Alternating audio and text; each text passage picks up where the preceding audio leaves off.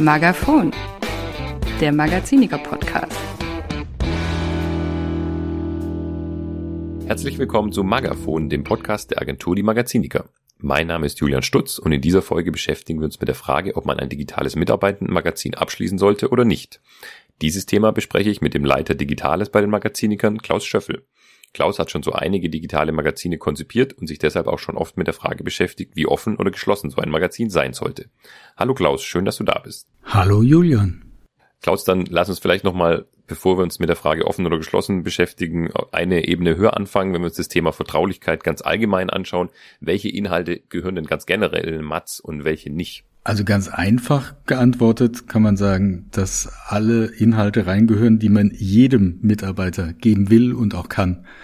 Und das heißt natürlich im Umkehrschluss, vertrauliche Informationen gehören nicht rein. Das war beim Printmagazin schon so und das ist beim Online-Magazin natürlich genauso. Mhm. Wenn wir uns dann jetzt dieser Frage offen oder geschlossen widmen, welche Gründe sprechen aus deiner Sicht denn dafür, eine Mitarbeitendenzeitschrift digital offen zu halten? Also grundsätzlich ist ja unser Anspruch bei Mitarbeitenden Magazin, dass wir einen leichten Zugang zu schweren Themen haben wollen. Und zum Thema leichter Zugang ist natürlich jede Zugangshürde wie ein, eine Anmeldung, wo ich gerade das Passwort nicht habe, wo ich nochmal nachfragen muss, ähm, wo ich mir irgendwelche Codes runterladen muss, was extra installieren muss, das sind ja alles Hürden. Und wenn unser Anspruch eben ist, alle leicht zu erreichen und reinzuholen, dann ist das schon mal ein bisschen im Weg. Mhm. Und dann gibt's natürlich so Ideen, dass man Mitarbeitern sagt, ihr habt ja schon einen Zugang im Intranet, dann benutzt doch auch den gleichen. Das ist ja schon geübt, aber das klingt natürlich erstmal einfach, aber äh, oft ist es so, dass bestimmte Mitarbeiter eben keinen Zugang zum Intranet haben und damit dann kategorisch ausgeschlossen mhm. sind, bei einem Online-Magazin noch reinzukommen. Und das ist natürlich dann ein ganz blödes Gefühl. Ja, das kann ich mir vorstellen, dass es dann nicht bei allen gut ankommt.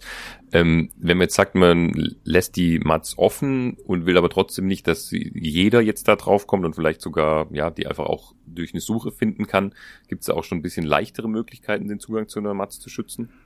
Genau, das ist schon das Stichwort. Äh, man kann Google eben verbieten, die Mats äh, zu, zu indizieren, also auffindbar zu machen.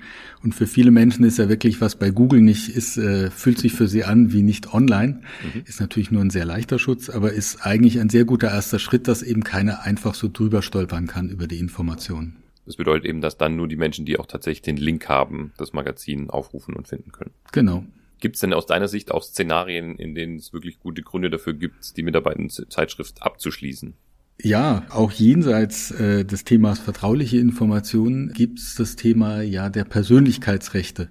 Wenn wir heute ein Fotoshooting mit Mitarbeitern machen, dann müssen wir ja immer auch abfragen, ob wir die äh, Bilder online verwenden dürfen und bei einigen ähm, wird vielleicht die Vorstellung, dass dann der böse Kollege, bloß weil er findet, ich habe mich lustig gebückt, das Bild äh, bei Social Media teilen will, dazu führen, dass sie eben keine Freigabe geben für Bilder. Wir hatten auch schon mitarbeitenden Magazinen, da waren Familienbilder drin von Hochzeiten, von mhm. Babys. Äh, solche Sachen ähm, müssen natürlich heutzutage mit der DSGVO nochmal deutlich äh, intensiver geprüft werden. Und mhm. ähm, wenn dann aber ein guter Grund besteht, die Sachen zu behalten im Online-Magazin, dann kann ein Abschließen oder ein Schutz schon sehr sinnvoll sein. Das heißt, das ist eben gerade auch, hängt sehr stark mit den Inhalten zusammen, dann auch nochmal, wie man diese Frage beantwortet. Welche Möglichkeiten gibt es denn da technisch dann so eine Mitarbeitendenzeitschrift abzuschließen, wenn du da vielleicht einen kurzen Überblick geben kannst?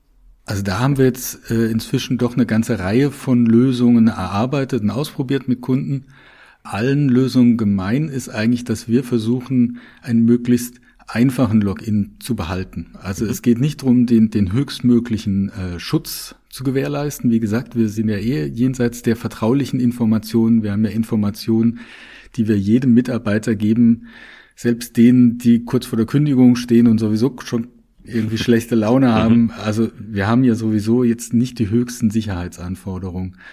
Und äh, der einfache Login ist für uns total wichtig. Wir haben eine äh, Möglichkeit ganz einfach, dass wir ein Passwort und einen Benutzernamen einfach an alle Mitarbeiter verteilen und das können wir regelmäßig tauschen.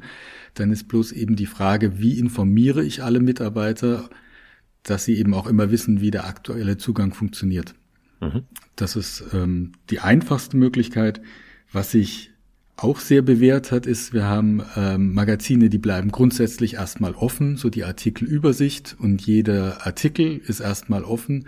Und so wie man das von einer Online-Zeitung gewohnt ist, ähm, gibt es dann äh, nach der Einleitung des Artikels so ein kleines Eingabefeld, äh, um weiterzulesen.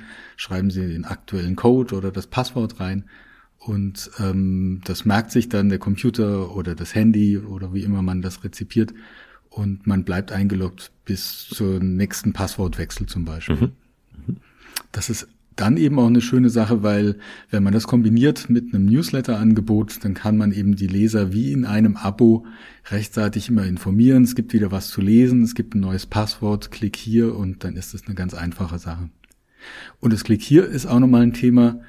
Ähm, wir haben auch Lösungen schon erarbeitet, wo wir allein über einen Klick auf einen geheimen Link der dann zum Beispiel im Intranet ist oder aber der umgewandelt in einen QR-Code nur an internen ähm, Pinwänden oder auf dem Gehaltszettel oder so abgedruckt ist, dass wir so Leute übers Handy eben direkt reinholen und nur weil sie diesen geheimen Link über den QR-Code aufrufen, bereits äh, eingeloggt sind.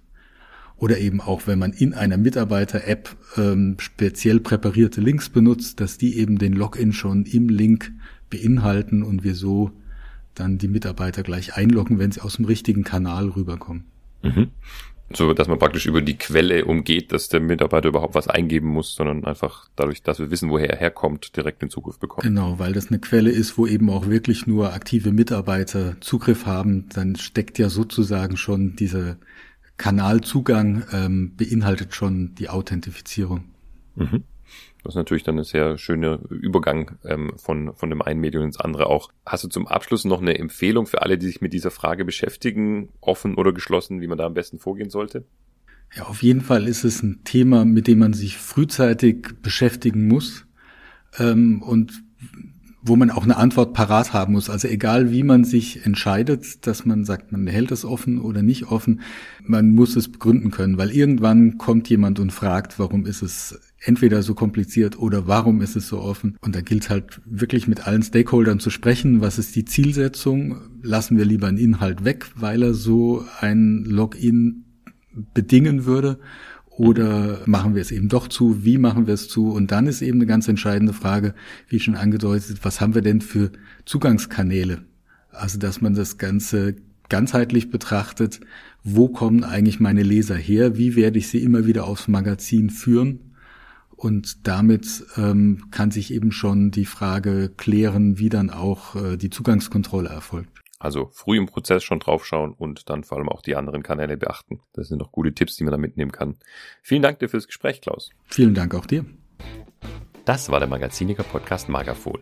Das Sounddesign für diese Produktion kommt von Benjamin Bauer. Die Redaktion lag bei Amani Hussein, Steffen Beck und Julian Stutz. Wenn Ihnen der Podcast gefallen hat, abonnieren Sie ihn gerne überall, wo es Podcasts gibt. Wenn Sie mehr zu Themen rund um die interne Kommunikation erfahren wollen, besuchen Sie unsere Website magaziniker.de. Vielen Dank fürs Zuhören und bis zum nächsten Mal.